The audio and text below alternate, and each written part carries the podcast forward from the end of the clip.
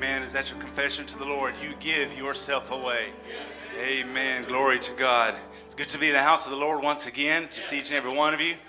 You know, we've only I've only missed a couple of weekends, but I feel like it's been even longer than that. And Sister Gabriella is still at home, so appreciate all the prayers for her. She's doing really good. She's just still kind of recovering, and the baby's doing well. And thank you all so much for the prayers. And uh, we just can't express just everything y'all have done and what it means to us. All the way from, you know, from, from the, the baby shower to, to all the gifts, the prayer, the food, and keeping the children and, and everything like that and back and forth. We just love y'all each so much, and we appreciate y'all. You know, the Brother Branham said that the nicest thing you can say, the most beautiful words, is God bless you. Because he said, if God will bless me, he said, what else more do I need? So from the bottom of our hearts, we say, God bless you. I could go on and on about what that means to us, but God bless you. And may He restore a hundredfold to you for everything that you've done. We appreciate y'all. We appreciate our church family. You know, I, I, I, told the, I told the boys here, you know, I said, you know, I'm not man enough to be a mom. I'm not, and I'll admit it. Be, being, being a mother is hard work. And it's not just the birth, it's the raising. But you know, God has a special blessings for others. You know, as, as you raise your children and you know and everything like that, you you you pastor them. Brother Branham teaches us, and you raise them in the admonition of God. And when they grow up, you know, they'll live for God, even if they're straight. You know, I came from a big family, and I remember as a child, I'd be out playing, and my mom would call us in. And she'd call us in, and she'd pray. You know, sometimes as a child, when you tell them about the Lord, it may not seem like it sinks into them too much. They're playing, and you, you try and tell them, or they'll ask you a question, and, and you try and say something about the Lord. It may seem like it don't, it don't sink in. Maybe they'll just say something, but you know, you're sowing seed. You're sowing seed in, in, in, that young tender, eh, young tender life. And every child comes into this world as a blank slate. And it's our job as parents to sow that word above anything. Sow that word. Because as the Bible says, when they get older, it won't depart from them. Amen. So we're not going to keep you standing, but God bless y'all. And we love y'all with all of our hearts and appreciate y'all and appreciate the opportunity to speak. If you will, uh, turn with me to 2 Corinthians chapter 3. Thank you, musicians. Thank you, Brother Matt, for that wonderful song service. 2 Corinthians chapter 3. It's a little lengthy read, so I'll try and read rather quickly.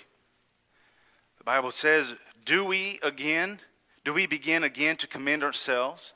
Or need we, as some other epistles of commendation to you, or letters of commendation from you? Ye are our epistle written in our hearts, known and read of all men.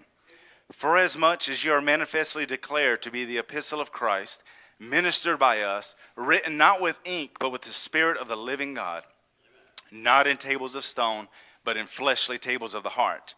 And such trust have we through Christ to Godward. Not that we are sufficient of ourselves to think anything as of ourselves, but our sufficiency is of God, who also hath made us able ministers of the New Testament, not of the letter, but of the Spirit. For the letter killeth, but the Spirit giveth life. But if the ministration of death written and engraven in stones was glorious, so that the children of Israel could not steadfastly behold the face of Moses for the glory of his countenance, which glory was to be done away, how shall not the ministration of the Spirit be rather glorious? For if the ministration of condemnation be glory, much more doth the ministration of righteousness exceed in glory. For even that which was made glorious had no glory in this respect, by reason of the glory that excelleth. For if that which is done away was glorious, much more that which remaineth is glorious. Seeing then that we have such hope, we use such great plainness of speech, and not as Moses, which put a veil over his face, that the children of Israel could not steadfastly look to the end of that which is abolished. But their minds were blinded, for unto this day remaineth the same veil untaken away in the reading of the Old Testament, which veil is done away in Christ. But even unto this day, when Moses is read, the veil is upon their heart. Nevertheless, when it shall turn to the Lord, the veil shall be taken away. Now the Lord is that Spirit, and where the Spirit of the Lord is, there is liberty. But we all, with open face, beholding as in a glass the glory of the Lord, are changed into the same image from glory to glory, even as by the Spirit of the Lord. Amen. Let's bow our heads and our hearts. Dear kind, gracious Heavenly Father, Lord, we're so thankful, Lord, and honored for this opportunity to come in your presence. And Lord Jesus, as we come, Father, we've come to make you the center of this service. We've come to exalt you. We've come, Lord, to look into your word, Lord, and see where we fall short, Lord, and where we can draw closer to you. I pray that you minister to each and every heart, Lord. I pray that you minister healing to those that need healing. May you minister salvation to those that need salvation. May you minister deliverance to those who need deliverance or need in a way that only your Holy Spirit can. We love you and we commit ourselves to you in Jesus Christ's name. Amen. Amen. God bless you. You may be seated in the presence of the Lord. Amen. You know, last, last weekend, as I said, we weren't able to be here, but we certainly enjoyed streaming in the services, and I know that y'all had a wonderful time here with Brother Tim. And you know, Sunday, he, I believe he preached on atmospheres and how important it was to come and set the right atmosphere. And, and he might have brought an atmosphere of a two hour sermon. So if, if it's a little lengthy, I pray that you just forgive me, but we'll just trust the leading of the Lord. Y'all pray for me. Amen. I want to start with the title this, this evening is Mama, That's Me. That's the title, title of the sermon with the help of the Lord. And I, I want to begin with a quote because you know, God's word is a mirror, like we just read in the text. So if we want to see what God wants of us, we've got to look into his word. And when we're Christ like and we look into the word, it should reflect back the character of Christ. Brother Branham says a little boy one time down here in Kentucky, raised up in the mountains, he had never been around where there was a looking glass. They had a little piece tacked up on a tree, but he had never seen himself. He come here to Louisville, it was told, and stay with his mother's sister, and she lived in one of the nice homes, an old-fashioned home that went into one of the bedrooms had a door that had a mirror all up it, the way all the way up and down the door. And if you brothers don't, if you single brothers don't have that in y'all's home yet, wait till y'all get married. It's coming. And when the little fella started running all through the house, he stopped. Little Johnny saw little Johnny. See? And he scratched his head, and little Johnny in the mirror scratched his head.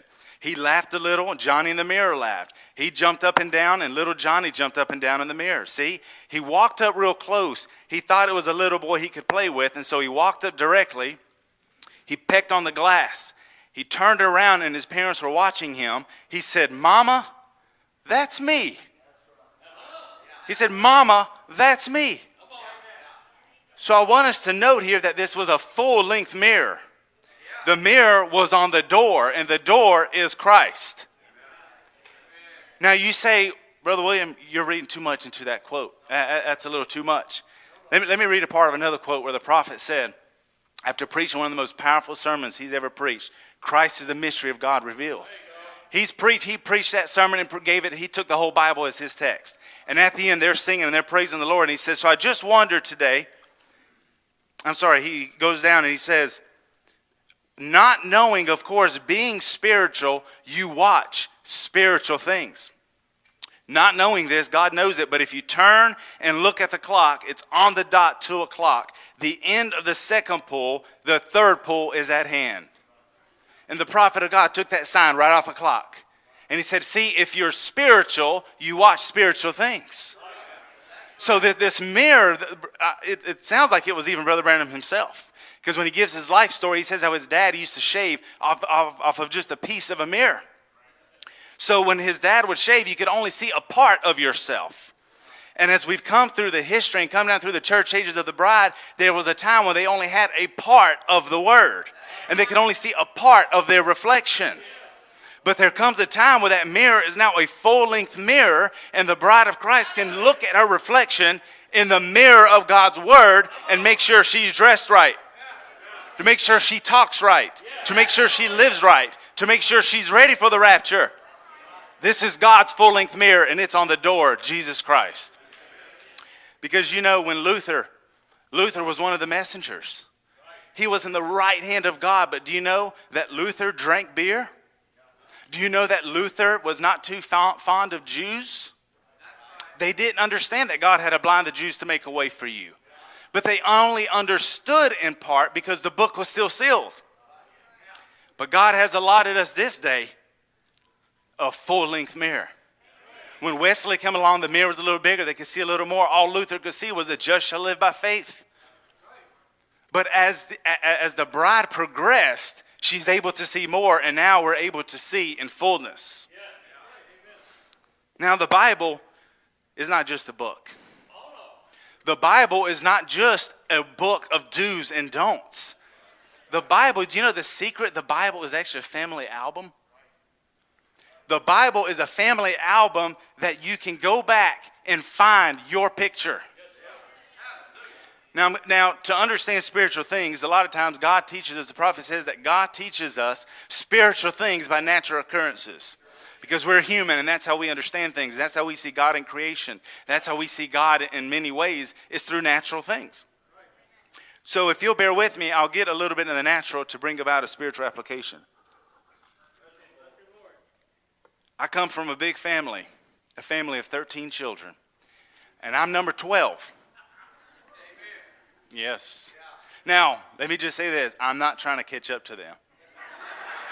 I'm not trying to catch up to them. I'm fine. Praise the Lord.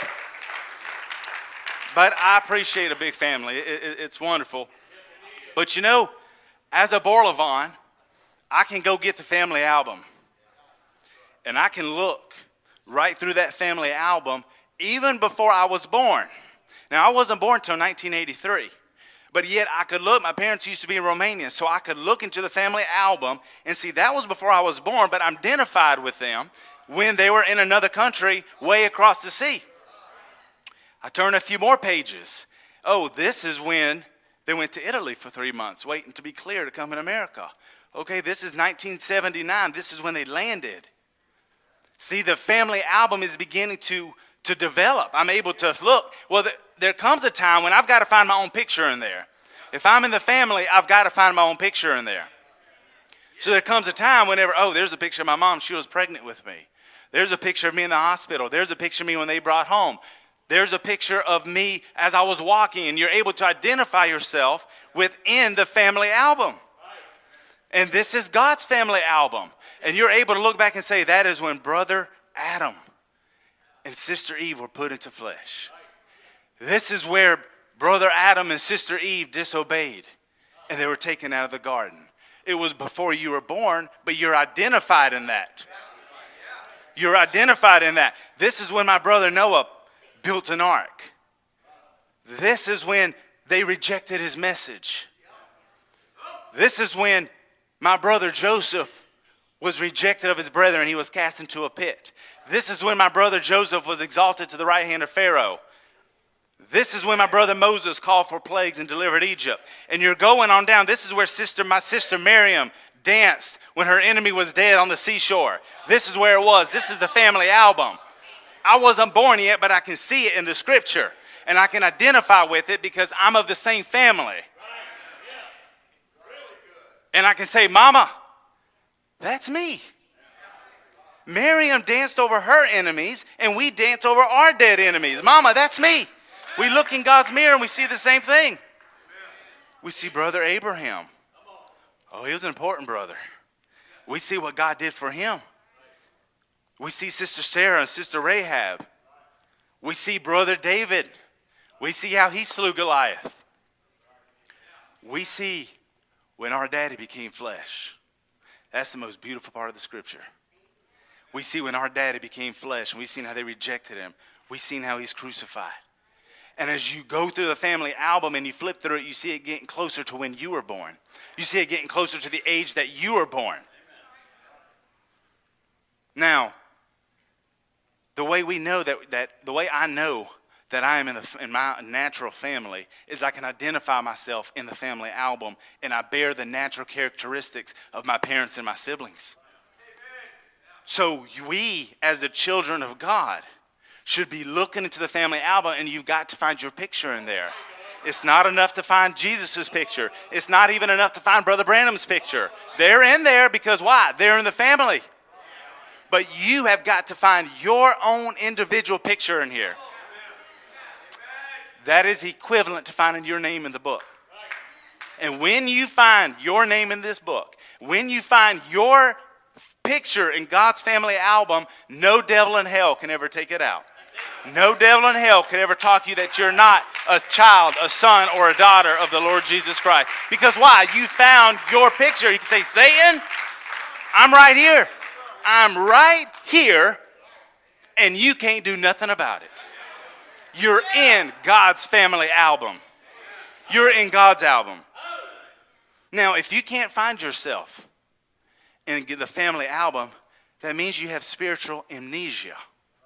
When you cannot, when you flip through your family album, God's family album, and you can't identify yourself, that means you have spiritual amnesia. Just like when someone gets amnesia and they don't recognize who their parents are anymore, they don't recognize what family they belong to because they have a condition called amnesia. And this generation, Brother Branham diagnosed the entire generation with spiritual amnesia. And that's why God sent a prophet to be able to get the scales off of our eyes that we actually are a part of God. And that, Brother Alden, you can be no more destroyed than God can. That's a part of God. That is being an attribute of God. When the prodigal son left in the New Testament, the Bible says that he came to himself. He was out in the world, he was eating with the pigs. But Brother Andrew, he one day he came to himself. He said, Wait a minute. I'm over here and I would love to eat what the pigs are eating, and my servants in my father's house is eating much better than them. I'm gonna go and submit myself and see if he'll at least take me as a servant. He came to himself.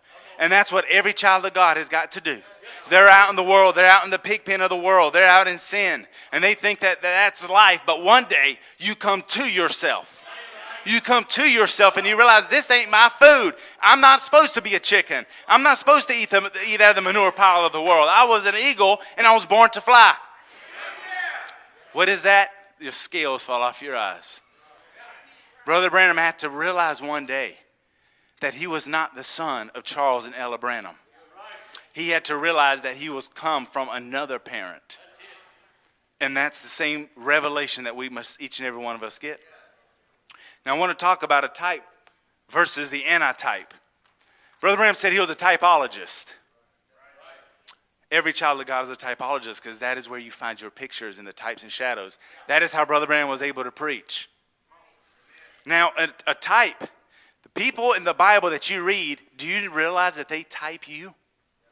Do you realize that you are actually the antitype of the types of the Bible? Do you realize Brother Ron, that you, that, that Brother David typed you?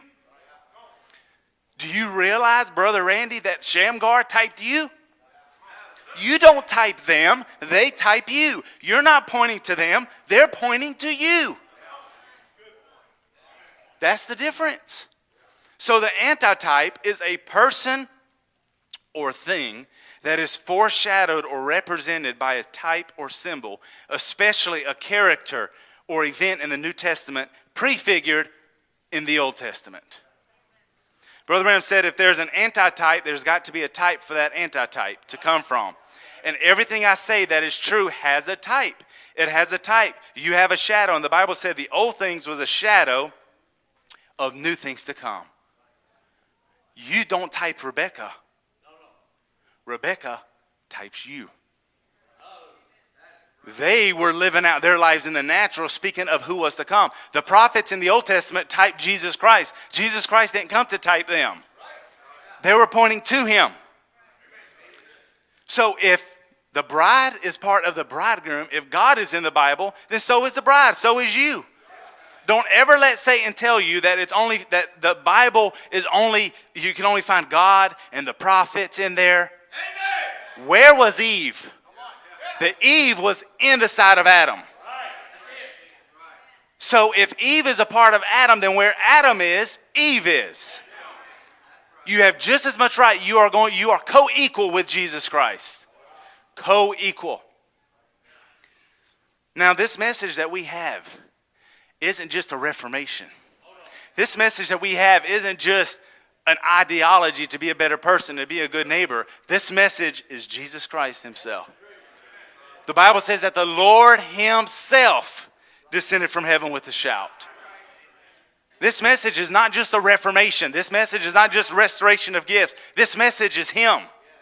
It is Him. That is why the rapture didn't happen through the church ages. It couldn't. It's the full grain, it's the seed. The very seed that went into the ground is now ripened on the end. Because that is where do you find the seed? In the fruit. If you have no idea what a peach seed looks like, bite into a peach and eat it all the way to the seed, and that's where you have it. That is why the ministry of Jesus Christ is duplicated in this end time exactly as he had it because we're, in, we're, we're back in seed form. It's harvest time. You don't harvest, you don't, you don't harvest the shuck, you don't harvest the, the tassel, you don't harvest the, the stem, you harvest the wheat. So if we're in harvest time, there's got to be some wheat in maturity, staying in the presence of the sun, getting humbled, getting all the greenness and immaturity baked out.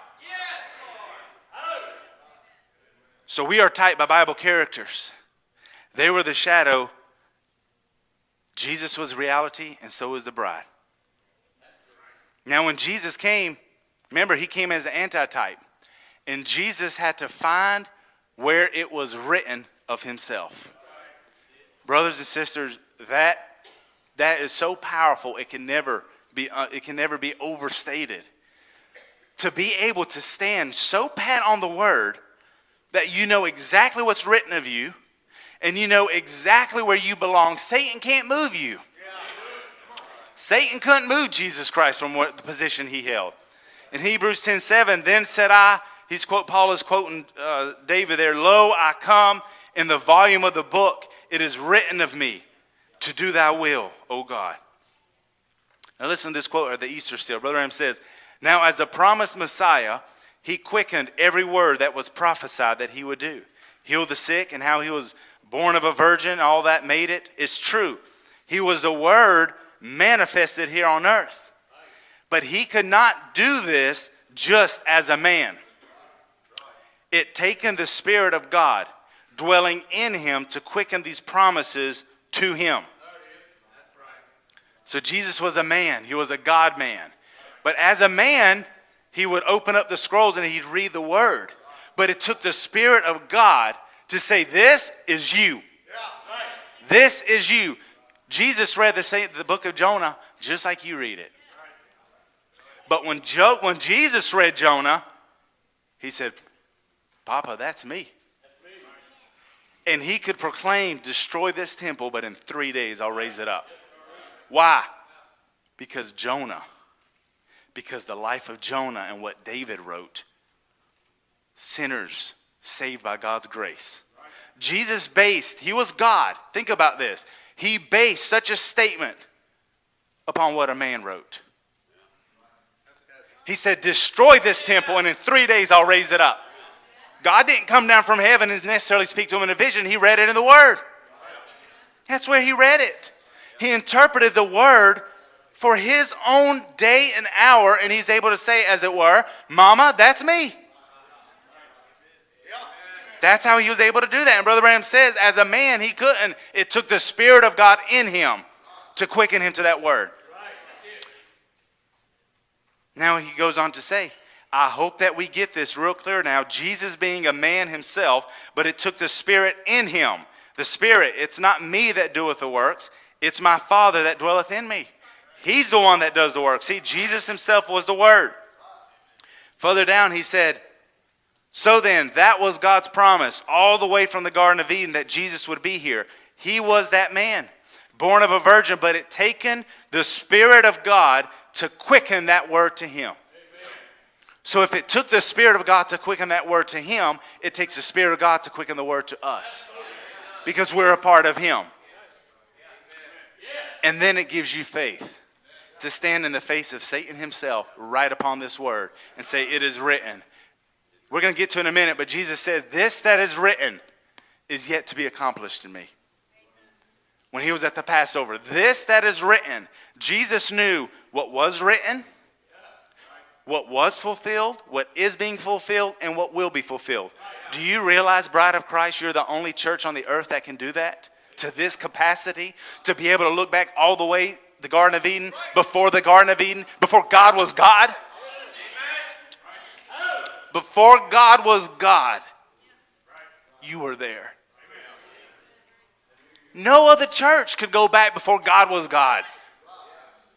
Yet you go so far back in the mind of God before even angel was born, before even Satan was born, you were there. You were there because you have the same capacity that he does. You had no matter how young or old or what your background is, a child with the Holy Ghost can open this word and you have the same authority that Jesus Christ had.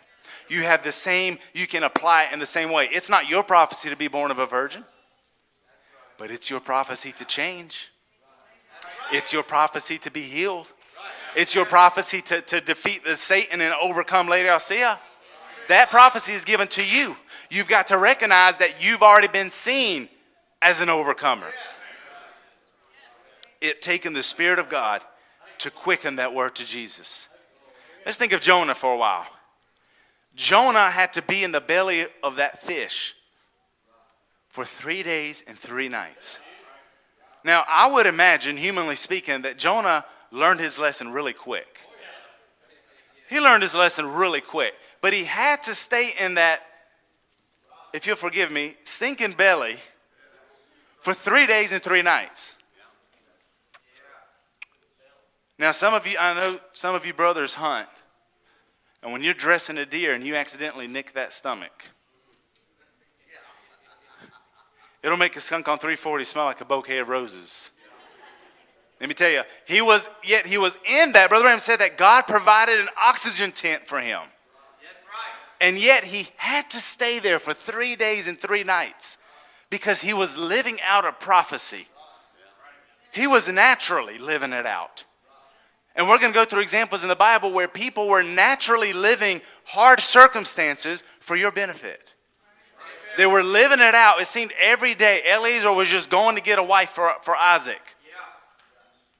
But yet it spoke of prophecy. It spoke of a volume. It spoke of a mass of people called out in the end time, represented by one marriage union. So Jonah had to be in the belly of that well for three days and three nights to represent him being in the heart of the earth for three days and three nights. He couldn't have come out any sooner. And do you know that Jesus himself could not have risen? He was God. He could not have risen any, any quicker than within them three days. Brother Branham said he was barred by the scripture, Brother Matthew. There was literally scripture there that Jesus couldn't cross. There's scripture there that God cannot cross. God is held accountable to his own word. Think about that. That's the kind of God we serve, that when He says something, He holds His own self accountable to that. That's the God that we that's the God we serve. For thou wilt not suffer my soul to be in hell. Thou wilt not leave my soul in hell, neither wilt thou suffer thine holy one to see corruption. Jesus answered and said unto them, Destroy this temple, and in three days I will raise it up. So, as I said, the prophets, the saints, the patriarchs of the Old Testament had to go through very unpleasant things to type you. You're enjoying the spiritual benefit of their hardship in the natural when they were starving, when they were being sawed asunder. And now you're enjoying and reaping the benefits. We're enjoying and reaping the benefits of what this, co- this message cost Brother Branham. The time it, co- it cost away from his family the time that it cost him, the agony, the things he had to deal with. It came at a heavy price. The Gentile widow woman was starving with her son in the Old Testament there, but yet she was called and predestined by God to entertain Elijah. But yet, whenever, her, whenever she looked at her son and she'd see him starving, it didn't look like a wonderful thing. There was a drought, no rain or dew for three years. And yet, God sent her a prophet and she sustained him. And she, and now she and her house have eaten many days. And we've got spiritual food in due season. Her husband died, her son was starving. It wasn't fun. But that was the age that she lived that out in the natural so you can benefit in the spiritual. Absalom, he had to rise against David. Why? Because he was foreshadowing something. A, uh, David had to be rejected.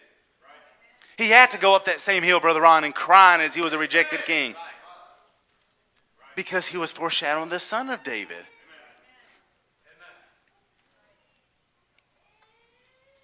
So Brother Branham came as Malachi 4 5. He had to be identified in the scripture in Moses and Elijah and Joshua. But you know, Brother Branham was the antitype. Joshua would go and he'd conquer natural land. But we're conquering greater spiritual land. So where you find the bridegroom, you're going to find the bride. You can't separate God from His Word. You can't separate the bride from the Word. You can't separate the bride from Him, from Jesus Christ. Oh no. In Genesis 2:21, and the Lord God caused a deep sleep to fall upon Adam, and he slept, and he took one of his ribs and closed up his flesh instead thereof, and the rib which the Lord God had taken from man made a woman and brought her unto the man. And Adam said, This is now bone of my bones and flesh of my flesh. She shall be called woman because she was taken out of man. She's called bride because she's taken from the bridegroom. She is him. In same power, same authority, same work, same faith, same love. She's him. She's Jesus Christ on the earth. Do you realize that tonight? The bride of Jesus Christ is Jesus Christ on earth in bride form. Now listen, he says, and as he being the groom, the bride has come forth because it's a part of him. And it can only be manifested of the fulfilling of all the revelations any others has spoke of the bride. It can only be made manifest. If it does something different from the groom, it isn't the bride because she's flesh of his flesh, bone of his bone, life of his life, power of his power. She is him. As man and woman are one, and the woman taken from his side, she has taken a spirit, the feminine spirit from him, the flesh from his side, made both mechanics and dynamics, the wife. Remember when Jesus was on earth, he was able to say, Search the scriptures. For in them, he spoke to the, to the world, to the religious world of his day. He said, Search the scriptures in these scriptures you think you have eternal life, but in fact, they are they that testify of me. That's what he said. But do you know the bride has the same testimony? Search the scriptures. These denominations, they think they have eternal life, and these scriptures are testifying of who we are. That we're here. Brother Branham said that the bride is a manifestation of this hour, Brother Stephen. The fact that we're here, we're a manifestation of God's word.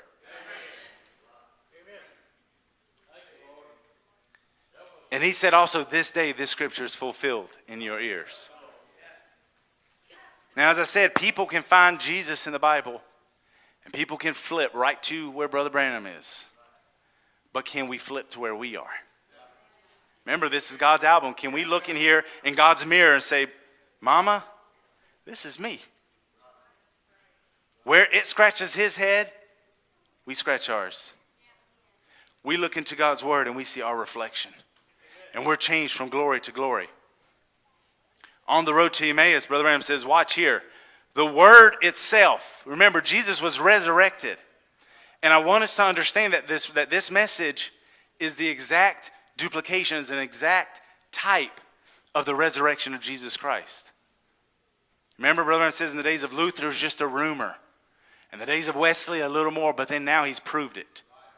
And he's walking along and he begins to open, he's preaching all about himself. And as he's walking to, to Cleopas and his friend on the road to Emmaus, they're all bummed out because they thought that Jesus was going to do this and Jesus should have restored the kingdom of Israel and he should have done this, but he's crucified. What are we going to do? Peter said, I'm going fishing. I don't know what's going on. This ain't working out like we thought. And they're on the way to Emmaus, and Jesus steps out. And Jesus begins to, he said, Why are you so sad? And he begins to tell them. And Jesus said, You know, he began to tell them, Are you, are you a stranger here? Don't you know what's happened? And Jesus said, What's happened?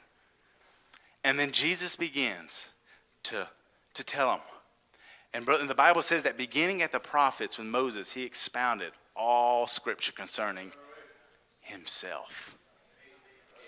That's what it was all about all the scripture is he did exactly, Brother Andrew, what the scripture said he'd do. The disciples were bummed that he was crucified and laid him in a tomb. And he came along and he told them, This is exactly what the word said would happen to me. So whenever he got them shut in, he did something that was very, very familiar to them. The way he broke that bread, the disciples realized that's him.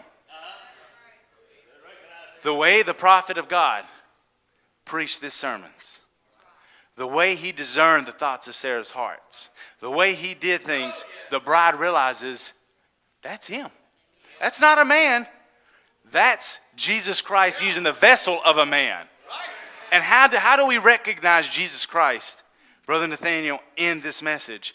The way he broke bread, Brother Davy. The way he breaks the bread of eternal life is how we recognize him. That's him. That's Jesus Christ, the same yesterday, today, and forever. Brother Ram says, Watch here, the word itself quoting the word of himself. The word itself quoting the word of himself. Now I'm going to just pause there, let that sink in. Jesus Christ was the word, and he was able to get the word, and he was the word made flesh, and he's able to, to, to quote the word. The word was quoting the word about himself. The bride is supposed to do the same thing when the church world hasn't heard, don't believe in miracles and don't believe in the things of God, and they always look to Jesus on the cross, we have him alive in our midst, walking in our midst, breaking the bread just as he always did. But we've got to recognize it.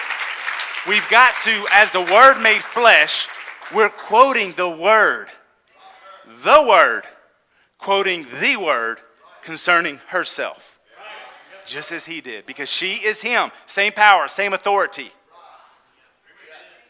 But you've got to have the Holy Ghost to do this. Not to tell them that he was that, but just let the word speak for itself. What was it that Jesus said? The works speak. If you don't believe me, believe the works.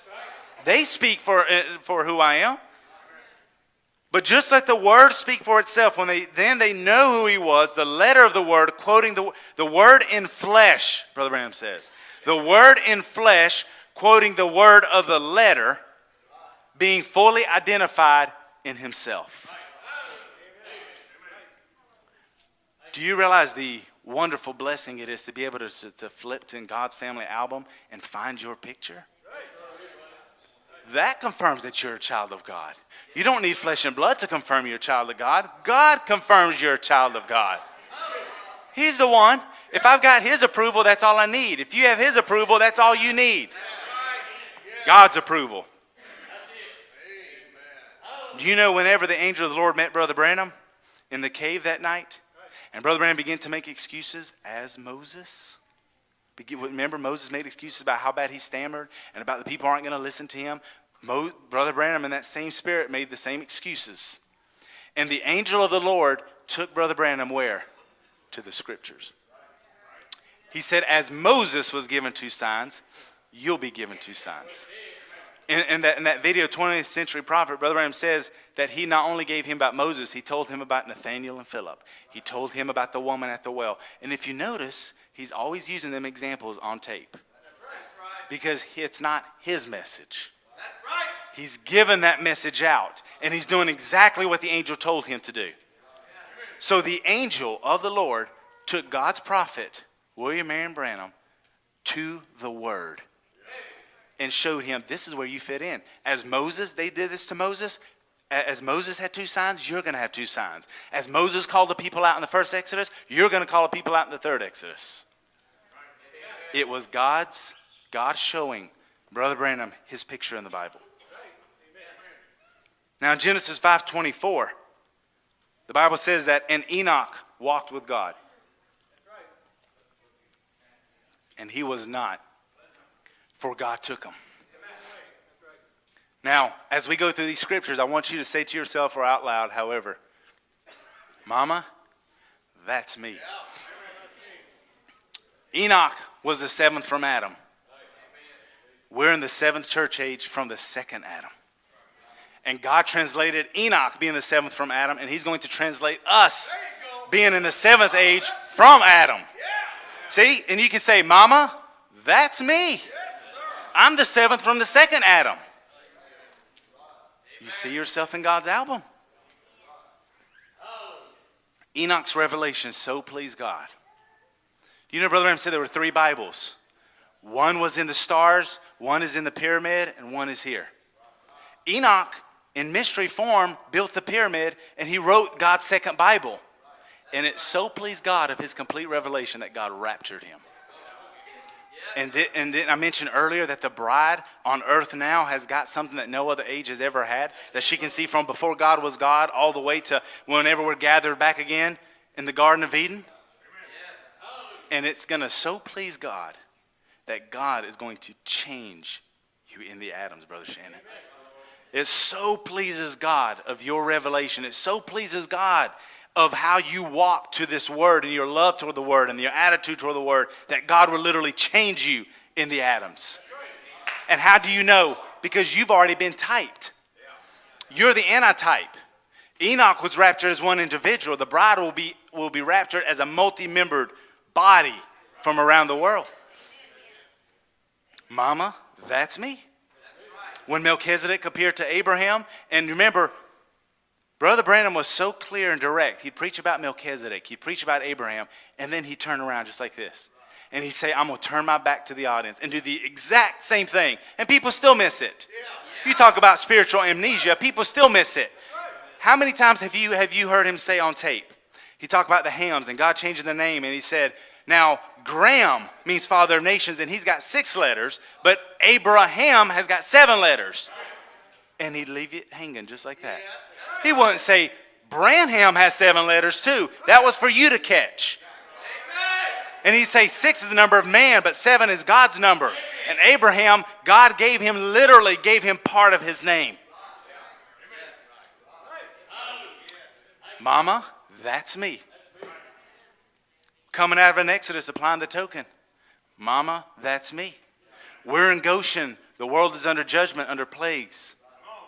Mama, that's me. We've got the token applied. We've got the lamb killed. We're eating.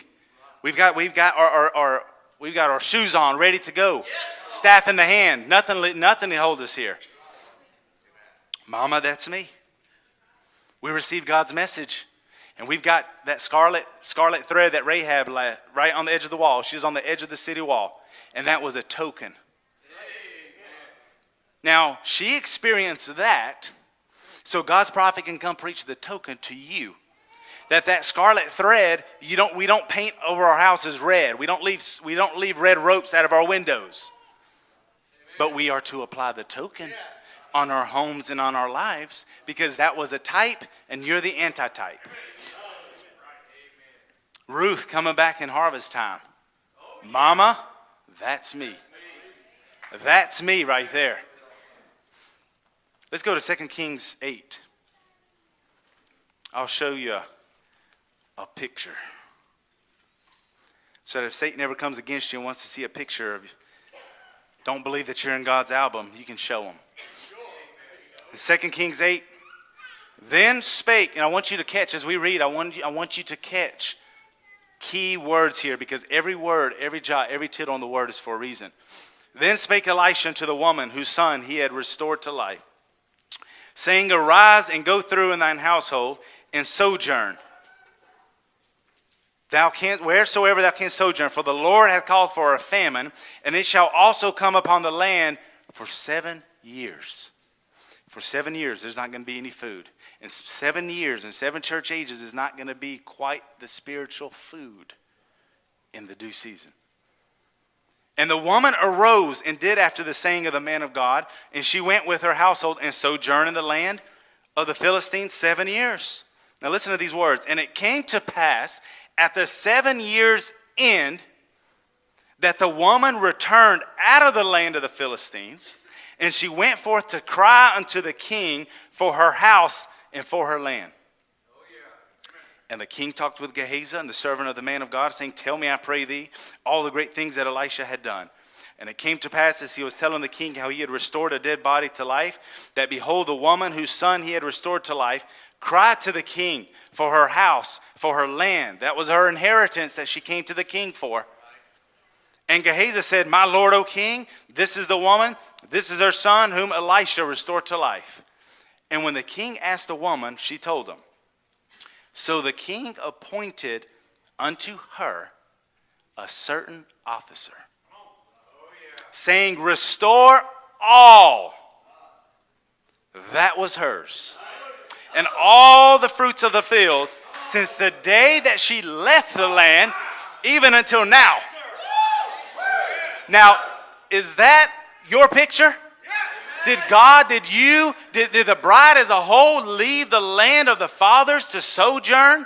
And at the end of them seven years, God appointed a certain officer called William Branham to restore all that the woman lost and bring us right back to the place, right back to Pentecost, right back, not to Azusa Street Pentecost, back to the land of the Father's Pentecost. Mama, that's me. That's me. That's my picture. She might have struggled up in that land. She might have struggled in the land of the Philistines. She might have struggled to not have food to eat. But now you're reaping the spiritual benefit because you're the antitype of her hardship. You are the antitype of her type in the Bible. The king appointed his prophet. And he ordered him to restore everything back to the church. All the power she lost, all the false. You remember that? Because remember, whenever they came out in the Reformation, they were still baptizing in titles. They were still baptizing in Father, Son, and Holy Ghost. So everything wasn't quite restored, but God was in that process of a restoration. But here we are, full circle back to a full restoration. That is why you have the hope of a translation. That is why you have the hope of a rapture. That is why we have the hope of the resurrection to happen now. Let's go to another picture in God's album. God's album is beautiful, isn't it? Let's go to Joshua 18. Beautiful album. It's wonderful seeing your picture in the album, ain't it? It makes you feel good. Not emotionally, it just anchors something in your soul. It anchors something in your soul because, you know, you're able to take the things that the prophet said right back to the Bible and see yourself. And you're able, all it does is prove the message. That's all it does. When people don't bring their understanding of the message back to the Bible, they end up in some crazy doctrine nonsense. When people don't take, don't, all they want is the Bible and they don't care about the prophet's message, they end up in all kinds of crazy nonsense.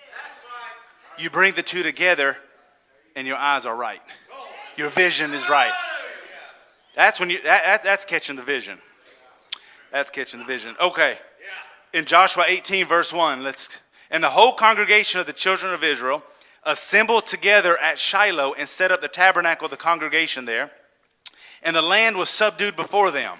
And there remained among the children of Israel seven tribes which had not yet received their inheritance. And Joshua said unto the children of Israel, How long are ye slack to go to possess the land which the Lord God of your fathers hath, hath given you? Give out from among you three men for each tribe, and I will send them, and they shall rise and go through the land and describe it according to the inheritance of them. And they shall come again to me, and they shall divide it into seven parts. Anything sounding familiar yet? Judah shall abide in their coast on the south, and the house of Joseph shall abide in their coast on the north. And they ye shall therefore describe the land into seven parts. Was not this book sealed with seven seals? Described seven parts. But the Levites have no part among you, for the priesthood of the Lord is their inheritance. And Gad and Reuben and half the tribe of Manasseh have received their inheritance beyond Jordan on the east, which Moses, the servant of the Lord, gave them. And the men arose and went away, and Joshua charged them, and that went to describe the land, saying, Go, walk through the land and describe it, and come t- again to me, that I may here cast lots for you before the Lord in Shiloh. And the men went and passed through the land and described it by cities into seven parts in a book. And came again to Joshua to the host at Shiloh. And Joshua cast lots for them in Shiloh before the Lord, and there Joshua divided the land unto the children of Israel according to their divisions. Mama, that's me. That's me. And you read that chapter further on, and you see that Joshua actually sat in the door. The door is Christ. And he gave out the inheritance because that land was yet to be taken. Mama, that's me. Now, when you look at the, the, the, history of Israel, we understand that Israel types the church. Is that right? You look at the history of Israel and you're able to see the spiritual application that we're now living in. And we understand that when Israel was carried off into, bapti- uh, into captivity, they were into captivity for 70 years. And this is very vital to understand because it types the seven church ages. So, whenever you're reading the word and you see that Israel was in captivity for seven decades, that is a type of the seven church ages, then after that, God sends Ezra and Nehemiah to rebuild the city and to set things in order. And that's what God has done in this day. Now, I want to read a quote that Brother Branham read or said in the message of desperations. And he's reading out of Jeremiah, the 29th chapter, and the 10th verse. And he says, and we're now going to read from Jeremiah, the 29th chapter, and the 10th verse. For thus saith the Lord, that after 70 years be accomplished at Babylon, I will visit you and perform my good word unto you, towards you, in causing you to turn to this place. Do you notice that all three examples that we're reading is all about restoration, is all about coming back, is all about getting your inheritance? For I know the thoughts that I think of you. Isn't that sweet, Brother Ram says? Saith the Lord, though thoughts of peace and not of evil to give you an accepted end. Then shall you call upon me, and ye shall go and pray unto me, and I will hearken unto you. And ye shall seek me and find me when ye shall search for me with all your heart.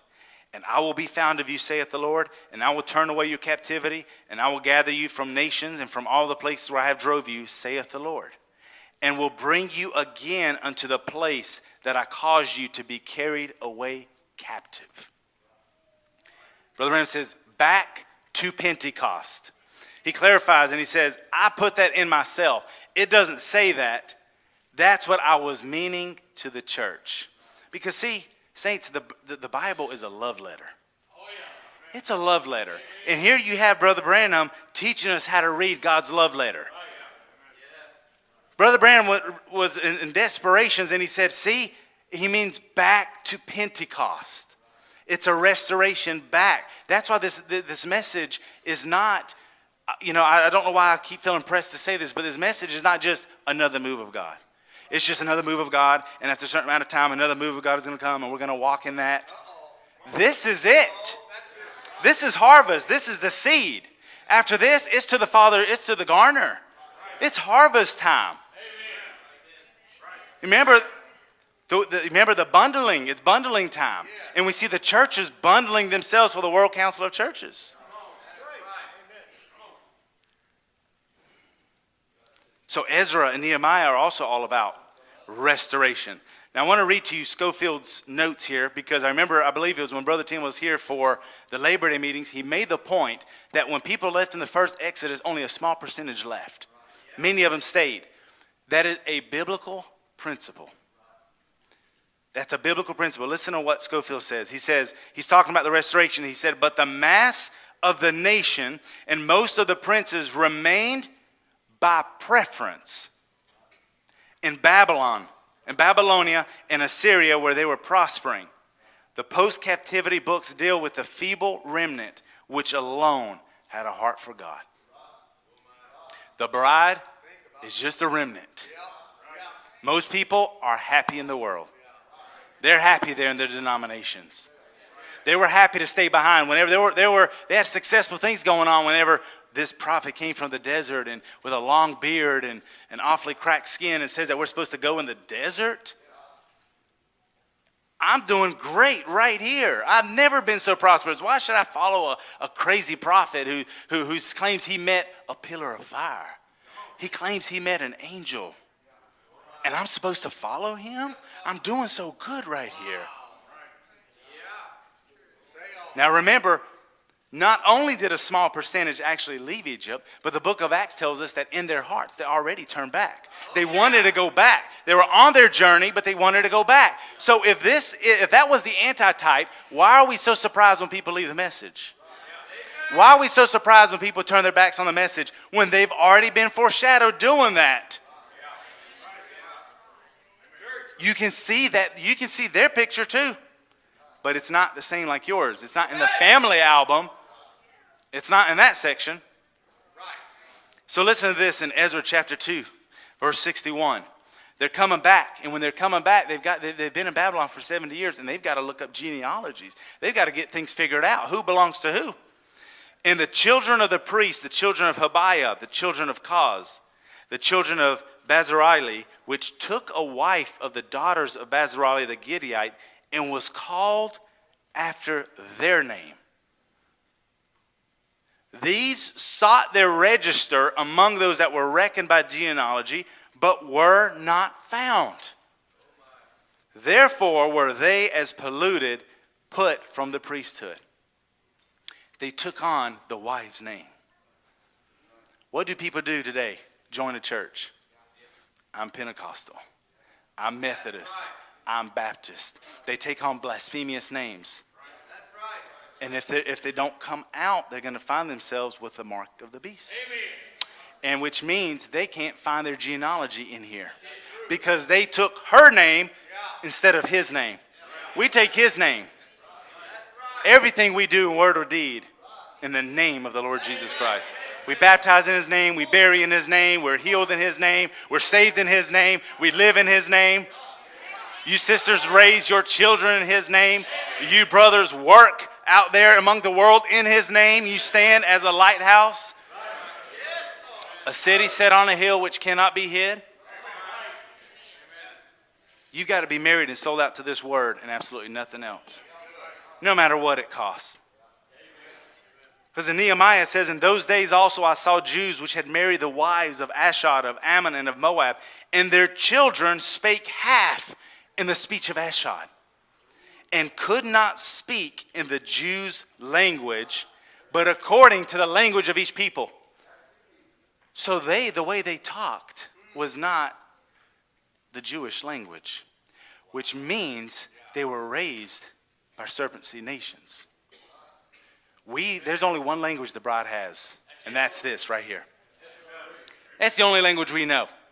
We don't know about joining churches. We don't know about the denomination. We don't speak their language.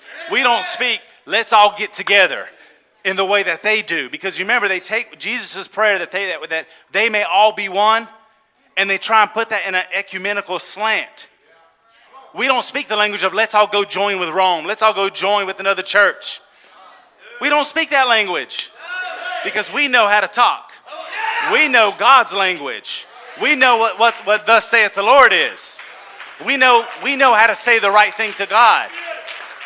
The church world does not know how to say the right thing to God. The church world don't know nothing about it. And it's just God's grace to us.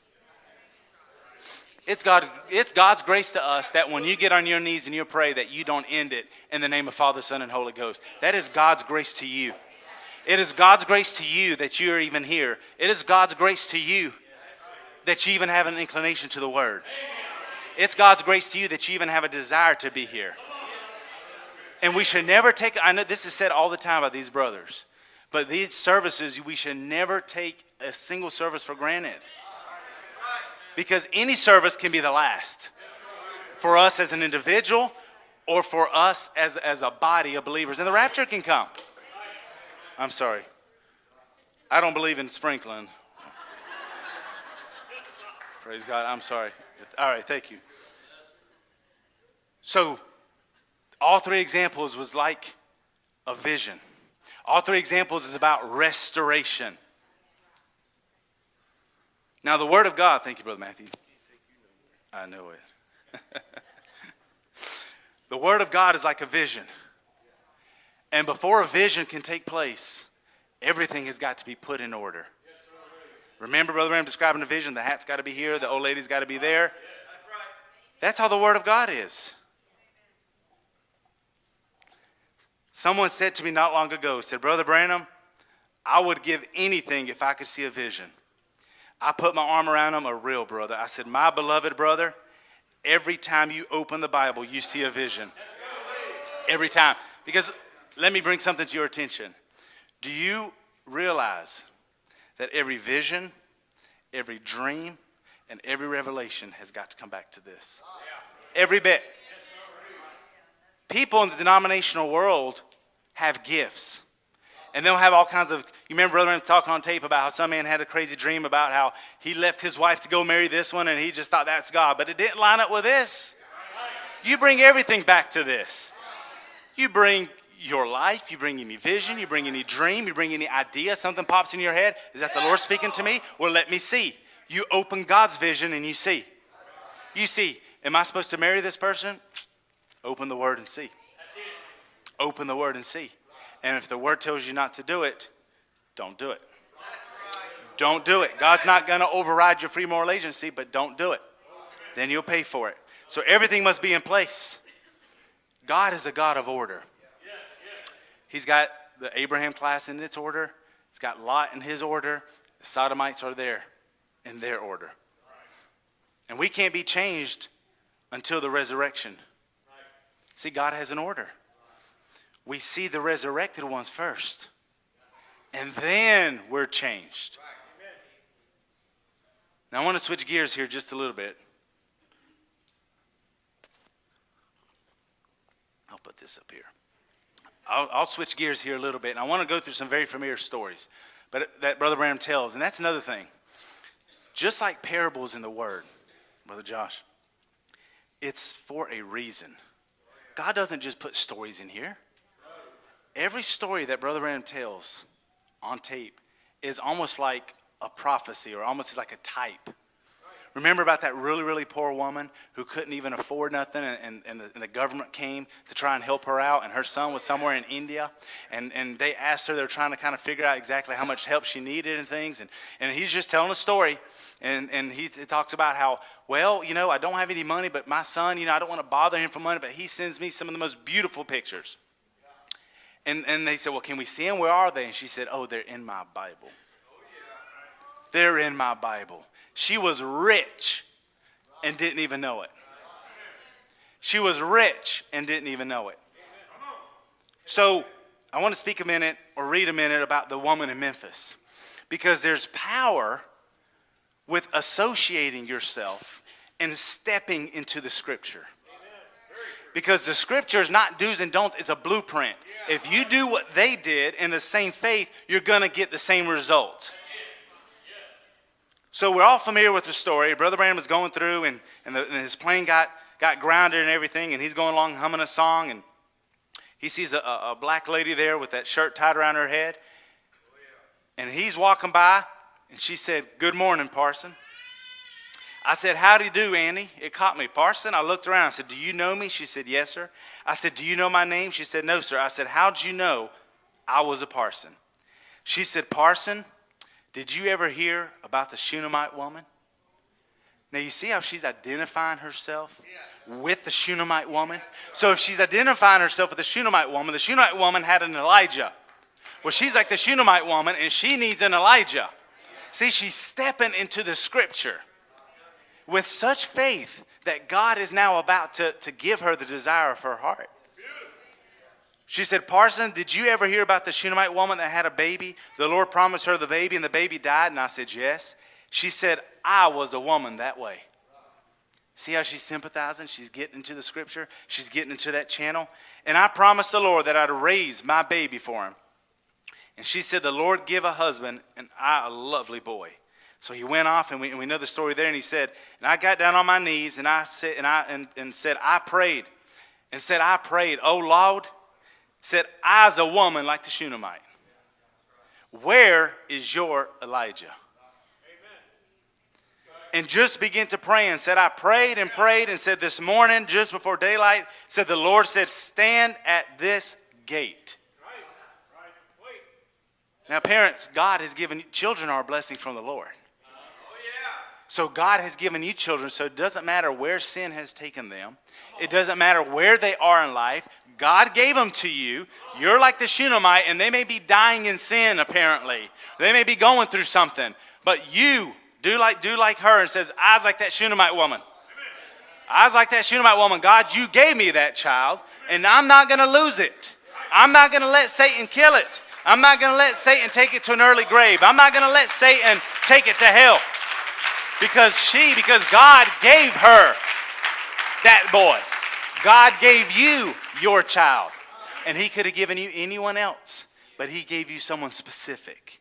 And you keep holding that token and you step into the scripture and you stand between in, in that breach. You stand into that place for your loved one.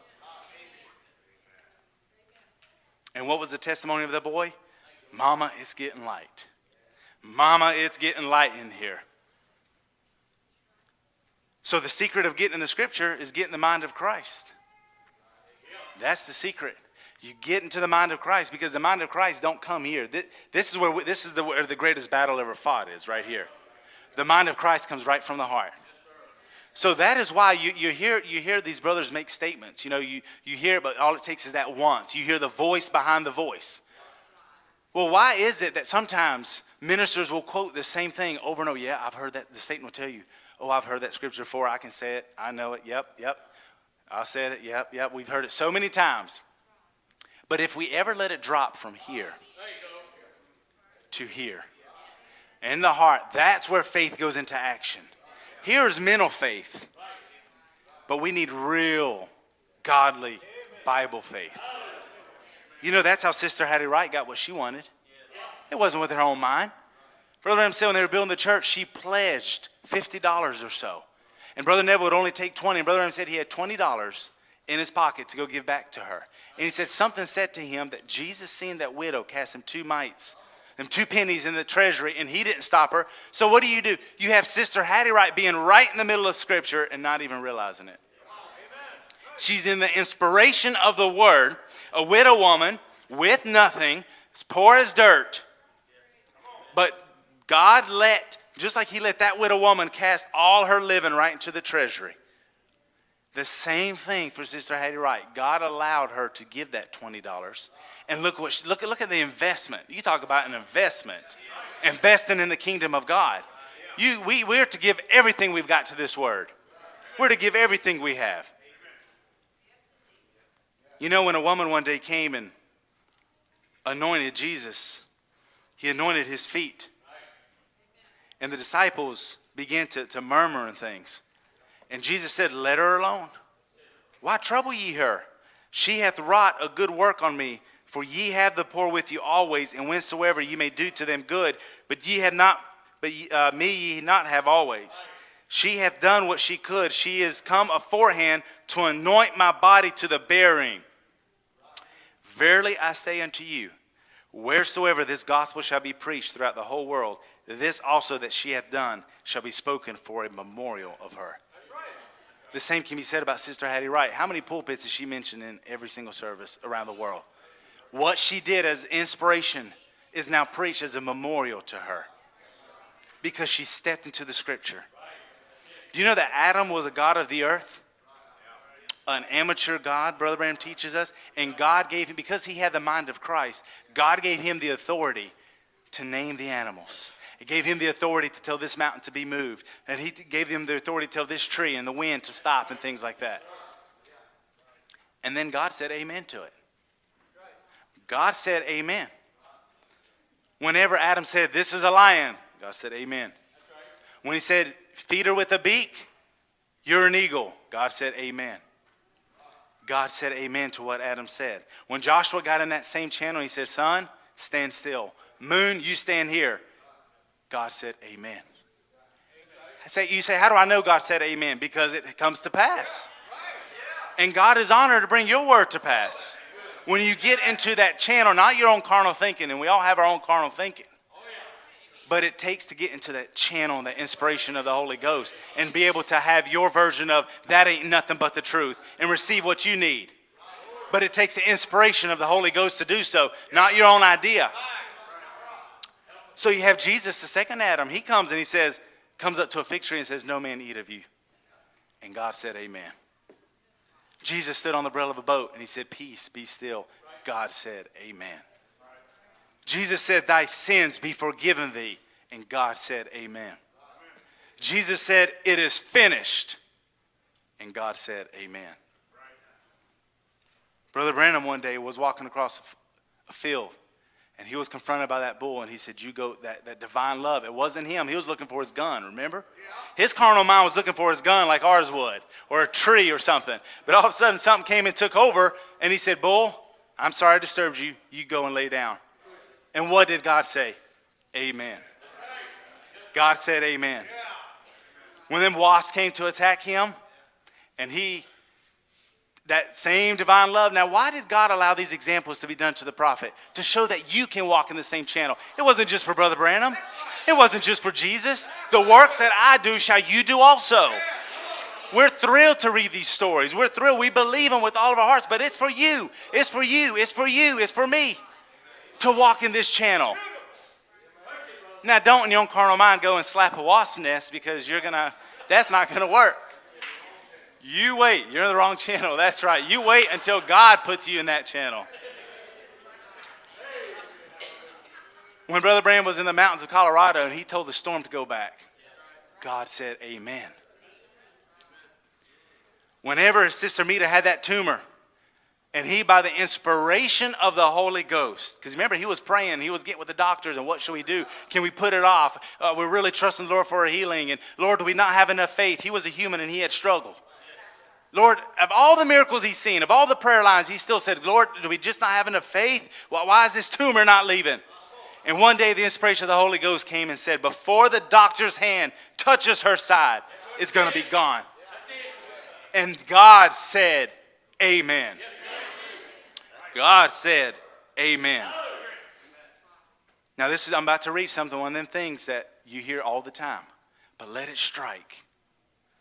Verily I say unto you, whatsoever ye shall bind on earth shall be bound in heaven. Whatsoever ye shall loose on earth shall be loosed in heaven.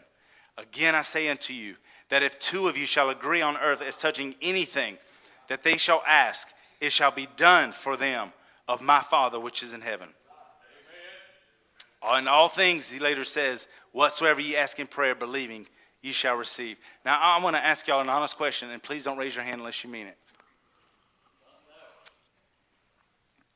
You take whatever desire that you have on your heart and, and put it on your heart right now. Whether it's healing, salvation, the Holy Ghost, a loved one. Okay? I want to ask you an honest question. If Brother Branham was here and he, he was getting ready after this service to have a prayer line, how many would have complete confidence that when you go through that prophet's prayer line, that you'd get the desires of your heart? Okay? Amen. Yes, we believe it because we believe him and we believe his ministry. Now I want to take that another notch. If Jesus Christ himself was here in his earthly ministry, and we were in Palestine, and we were, you know, we were in a synagogue, and we were telling you, and say he was off somewhere, and we were going to tell him we were believers, and because we would be, and we would, t- and we, and, and I told you he's going to be coming back here in a few weeks, and we're, and we're going to ask him to come, and he's going to pray for all of you. How many of you would have enough faith to believe that when Jesus laid his hands on you and prayed for you, you'd get what you wanted? Amen. Okay? Now hold it right there because I've set you up for this quote. Because if you can, if we can get a hold of this quote that I'm about to read to you, I promise you there won't a sick person leave that building. There won't a single lost person leave that building. There won't a single person without the Holy Ghost leave that building. This building, I mean. If we can just get a hold of this quote I'm about to read to you. Brother Branham said, Then if ye abide in me, and my word abide in you, then you have God, the word in you, and you believe the word just as you believe God, because it is God and it's inseparable. Then if you have God's word in you, you have God's life in you. Now, I'm going to go slow and, and kind of emphasize, I want us to get this. If you have the Holy Ghost, you have everything. If you have the Holy Ghost, there's no, there's no stopping. You have to constantly grow. But if you have the Holy Ghost, you've got Him. You've got the Word. You've got the very life of Jesus Christ. And He promised that if that Spirit that raised Christ Jesus from the dead dwell in you, it'll also quicken your mortal body whether it be in the ground or walk around the earth, it will quicken you. So if you've got the word in you, you've got God's life in you. And he says, You have God in you. And whatever God's word speaks forth out of you, it'll have to come to pass just like it was spoke from God. Jesus said, Whatsoever you ask the Father in my name, that will I do. Brother Branham asked the question Do you ever realize what that means? Do you realize if we go before God in the name of Jesus, it's just the same as Jesus himself praying? Now, we, a second ago, most of us raised our hands when we talked, when we asked about Brother Branham, when we asked about Jesus. Now, what about you? But it's got to sink from here to here. It's got to sink from here to here for me. It's got to sink from here to here to you before it can change our lives. But if it does, it will change you forever. It will change your circumstance forever. It will change the circumstance of your family forever. You'll never be the same because when you pray with the Holy Ghost, it's not you praying anymore, it's Him praying out of you. That is powerful. He says, It isn't me praying anymore if I come in His name and He recognizes His name. And Jesus said, Whatever you ask the Father in my name, that I do. And then I go to the Father in Jesus' name. It isn't me praying anymore, it's Jesus, it's His Spirit praying through me. And people can't understand how, whenever you try and explain to them about the Godhead, how Jesus could pray to himself. Well, how does the Holy Ghost filled believer pray to God when he's got God on the inside? The Holy Ghost in you is God Himself. And that's the part. See, Satan can get in your flesh. Satan can get in your spirit and make you moody and make you just not so pleasant to be around. But Satan can't touch your soul. And that makes him so mad, and that makes me so glad. Because remember, let me just say this. Remember the first pull, when Brother Branham's ministry, he contacted the flesh. He, he took the hand of the people. And then, then, then bumps would, would appear on his hand and was able to discern. The second pull contacted people's spirit. Like the woman at the well. He said, If I can only catch your spirit. He talked to people. But do you know that people would get healed by that sign of the hand and they'd get healed by people, by him discerning? But the third pull is only for the soul. And Satan can't touch that. He can't touch that. Once, once that third pull catches the fish, because remember, it's fishing, and the little fish go away. But once you get hooked, and you've got that word living in you, Satan can't touch your soul. The third pull is only for the bride. The first and second pull it was just to bring healing to catch the bride's attention, was to catch the fish's attention. That's the difference. He said, now, if he, but we as Christians, we become too clogged up. We just can't understand. Well, we think the doctor said I can't get well. As long as you think that, then you're not thinking God's thoughts. You can't do it. If you say, Well, I'm going to die, the doctor said I was going to die, all regards to the doctor, that's the best of his knowledge. And he said, And if he said you're going to die, humanly speaking, I believe the same thing. But by the word, I can't believe it. So, where's your vision? That's right, because he promised me that whatever I asked the Father in his name would be granted. Now, if God could just clear that little channel out and run that energy out to that place, then something is going to happen. We need real faith. We need God's faith. And we need, as Brother Tim was mentioning last Sunday about atmosphere, have such an atmosphere that anything could happen. Do you know that's something I remember when we first came and visited Sister Gabriella and I back in, in 2017? When we came and visited, there was such an atmosphere that literally anything could happen. That's the way we have to believe God for every service. That it's not, as it's often said, that it's not just another service. Literally, anything can happen in any service.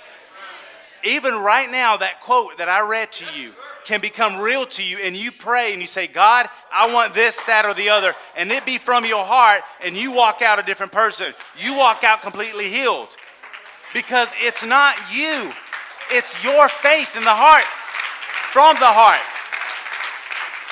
But it's not a head faith. That's what's giving us a lot of problems is people get intellectual conceptions of this message and they don't meet him. They don't meet the author, they don't meet the father of this album. They don't see it. It's not learning upon learning. Paul had to forget everything he knew to learn Christ.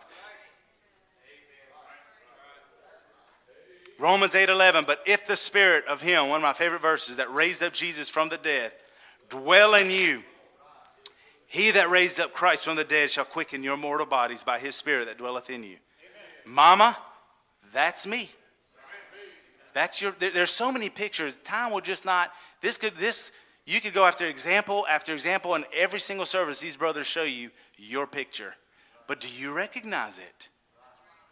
Do you know a lot of times it's, it's hard for a person, the human element, to discern God from man? It's always been that way. That is the problem with humanity. That is why they, they wouldn't believe the prophets. That's why they wouldn't believe Jesus, because they can't discern the man from God. And it's important we as believers do that with one another. That you can discern when God is speaking, because that's why people can't receive something. And you have that especially among, among churches where there's a lot of, a lot of family and things, and, and maybe they may come against the pastor. And I, don't even, I have no idea why I'm even here, but I'm just saying it. Because they cannot discern that that's not this brother. I might have had coffee with him an hour ago, and we had some good laughs, and we talked about natural things. But now it's God speaking to me. So receive it.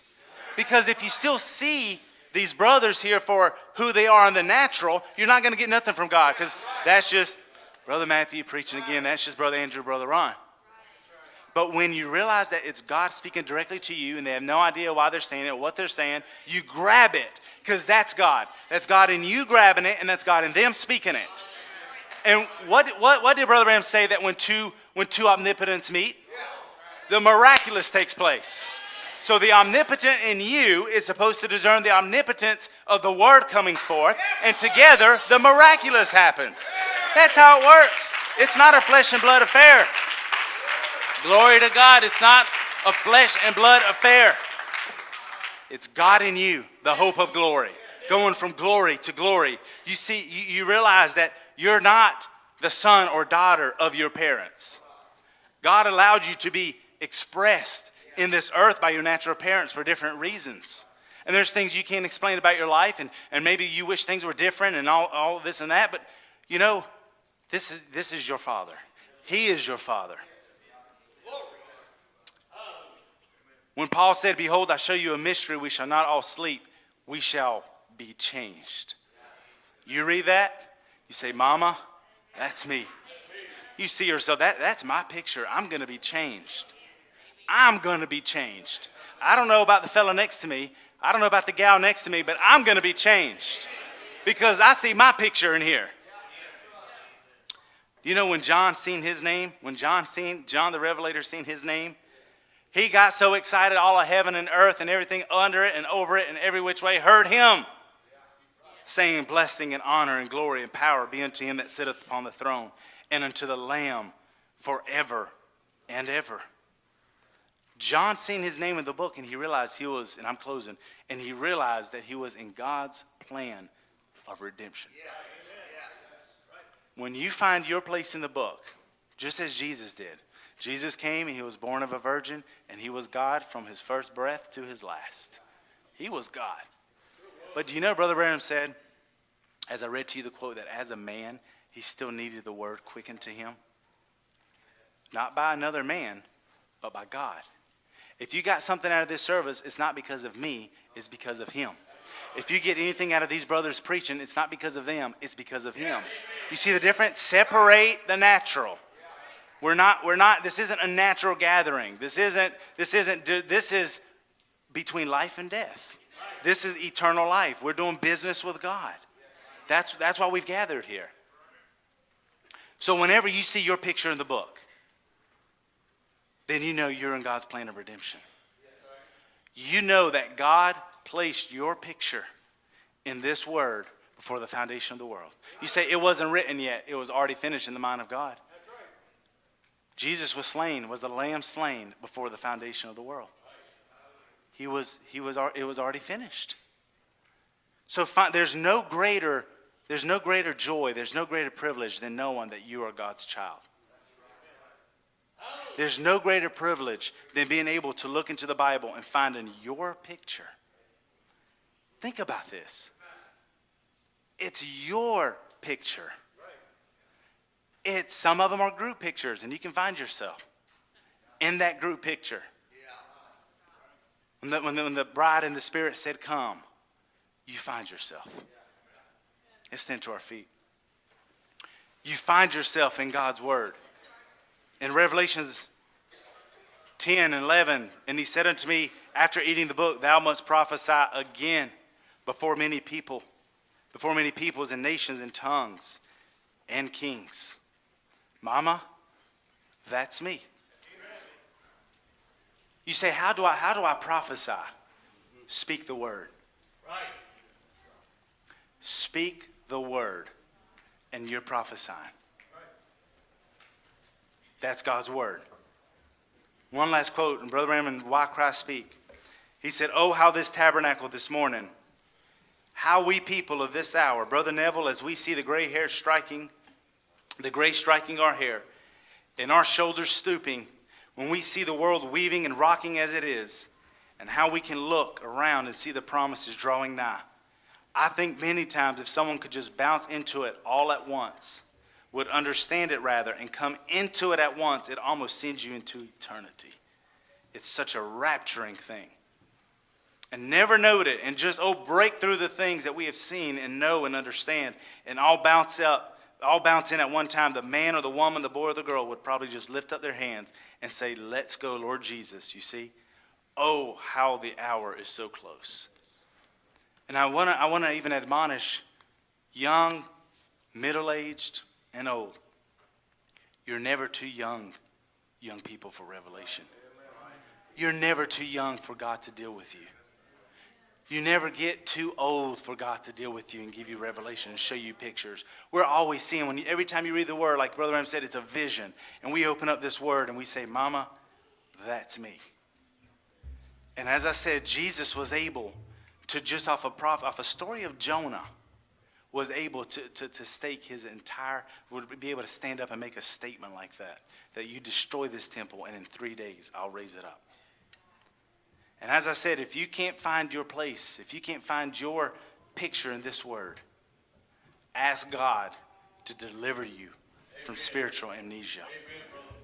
Because if you're a predestinated child of God, you're in there. If you're a predestinated child of God, you are in there. But you've just forgotten. You can't see it because Satan has blinded your eyes. Let's bow our heads. Dear gracious Heavenly Father, how we thank you, Lord Jesus, for this opportunity, Lord, and these moments we have in your presence, Father. And to realize, Father, that, Lord, your word is not just the words of a man, but, Lord, we can hang our soul upon every word, Father. And Lord, how thankful we are to you, Lord, that we can look and, and look at, there's so many examples that you've given us of those that have gone on before that had testimonies that they please you. We look at Enoch and how he just went for a stroll one day. It was just another walk. It was just, it just seemed like another day. But Lord, that day was so special that you translated them. You took them. And Father, we, we have our daily routines. We have our natural tendencies. We have our natural ways. But Father, one of these mornings, Father, we're going to wake up and have our devotions just like any other morning. We're going to get up, maybe eat, eat breakfast like any other morning. But Lord, one of these days, you're going to take us. One of these days, we're going to hear a knock on the door and we're going to open. And they're going to be the resurrected saints, Father. Lord, Mama, or Daddy, that's us. We believe your word, Father. And we just pray, oh God, that may, may that quote, Father, Lord, that it's not just a quote of a man. It was the words of a vindicated prophet to understand and to realize that when we pray, under the anointing and under in the channel of the Holy Ghost, you literally say amen to our prayer. Help us, Lord, to get to just put aside carnality. Help us, Lord, to just be in such a channel of the Spirit, Father. Help us. Lord, this world draws our attention. There's so many voices that are pulling. There's so many things that are vying for our attention, but Father, may we give you our undivided attention. We're living in such a late hour. Lord, we're living in such a late hour when the rapture can come at any time. And your word said, He that's filthy will be filthy still, and he that's holy will be holy still. And Lord, in a service like this, Someone that's filthy can become holy. Someone that's unclean, like a leper, can cry, unclean, unclean. And that same Lord Jesus is here tonight to cleanse of leprosy, to cleanse of sin, to refill with the Spirit, to give more revelation and understanding, Father. That's why you gave this word. I pray, oh God, that you deal with our hearts. Help us to lay aside selfishness. Help us to lay aside the things of the world. Help us, oh God, to lay aside carnality. Help us to lay aside self. And Lord Jesus, may you have the preeminence within us. May you have the preeminence in our lives. May you have the preeminence in our families. May you have the preeminence in our decisions. We're faced with so many decisions every day, but have we consulted God? Have we asked you, what should we do with this? Lord, your ear is always open to us. You're like such a loving father who gathers his family in the house, like you did Adam and Eve in the garden before the fall, and you asked, How was your day, children? Is there anything you would like different? Would you like the wind to blow a certain way? Are you comfortable here in this Eden I made for you? Lord, you provided this word. And Lord, it's the only comfort we have, Father. I pray may we give it the preeminence that it deserves. Your prophet asked in the church age book, he said, I wonder if we're sufficiently impressed with the word in our midst. You've, you've given so many gifts. You've performed so many signs and wonders. You've vindicated your word constantly over and over and over again. Yet this generation, Lord, is so numb to your word. Lord, this generation is so numb to the vindication of your word. But Father, we love it. And that is why we're here. We're here, Father, so that we can draw closer to you, Lord. Lord, we want to make a rapture. Lord, may no one in this building under the sound of my voice or on the internet ways, Father, May they not be in the tribulation period, Father. May they wake up before it's too late. We love you, Lord. We thank you for your word. We commit this attentive audience, Father. Thank you, Lord, that they were so attentive to the word. I pray that you bless them, Lord, for their attention and long drawn out service. But Lord, I pray that you bless them for their effort. Bless them, Jesus, and we'll give you all the praise, honor, and the glory. In the lovely name of Jesus Christ.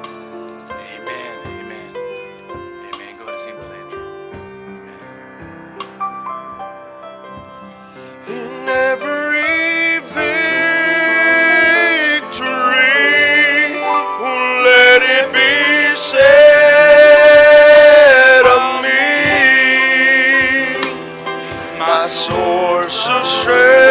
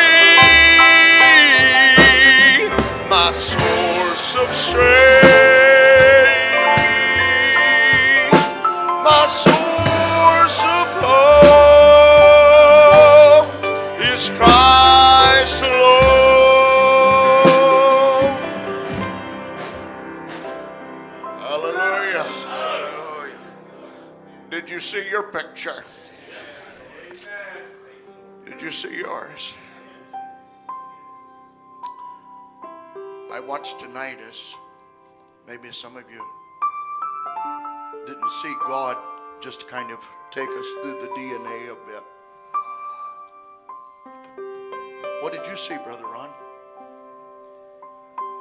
My mind's eye goes back to Switzerland when I held one of the first Romanian books that was translated.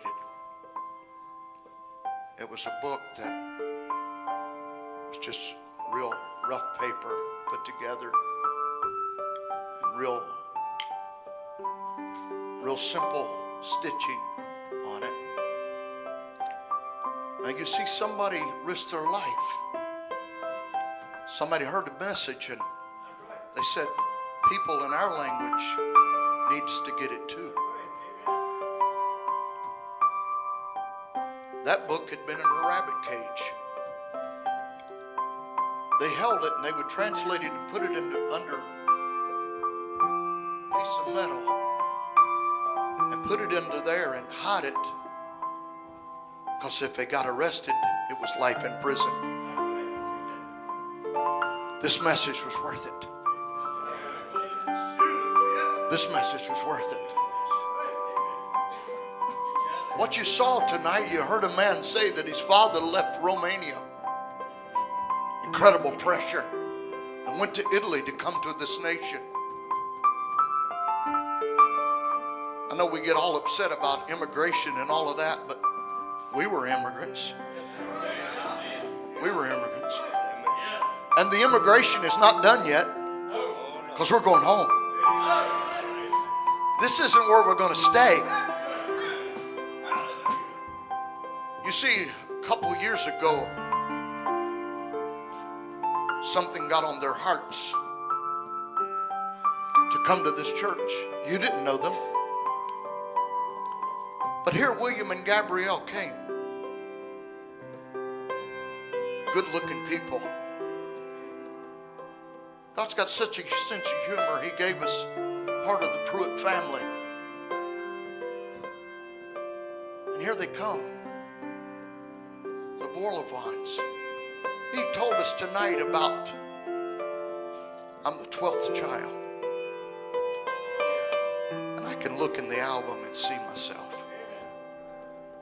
What you didn't realize, he was preaching to you his life story. Through that, you begin to see your life story. I hope some way your dad can see that tonight.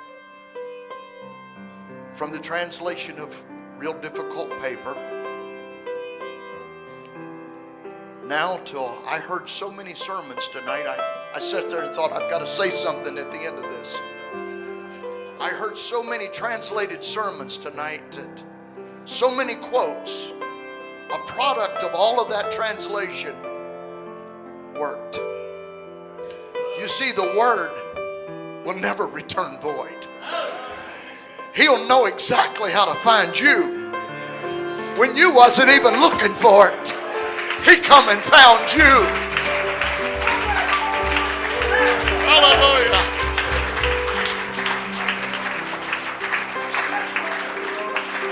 Brother Denny, we wasn't looking for God, but God came and found us. We wasn't searching for him, but he came and got us. He sat on our well and asked us if he could have a drink.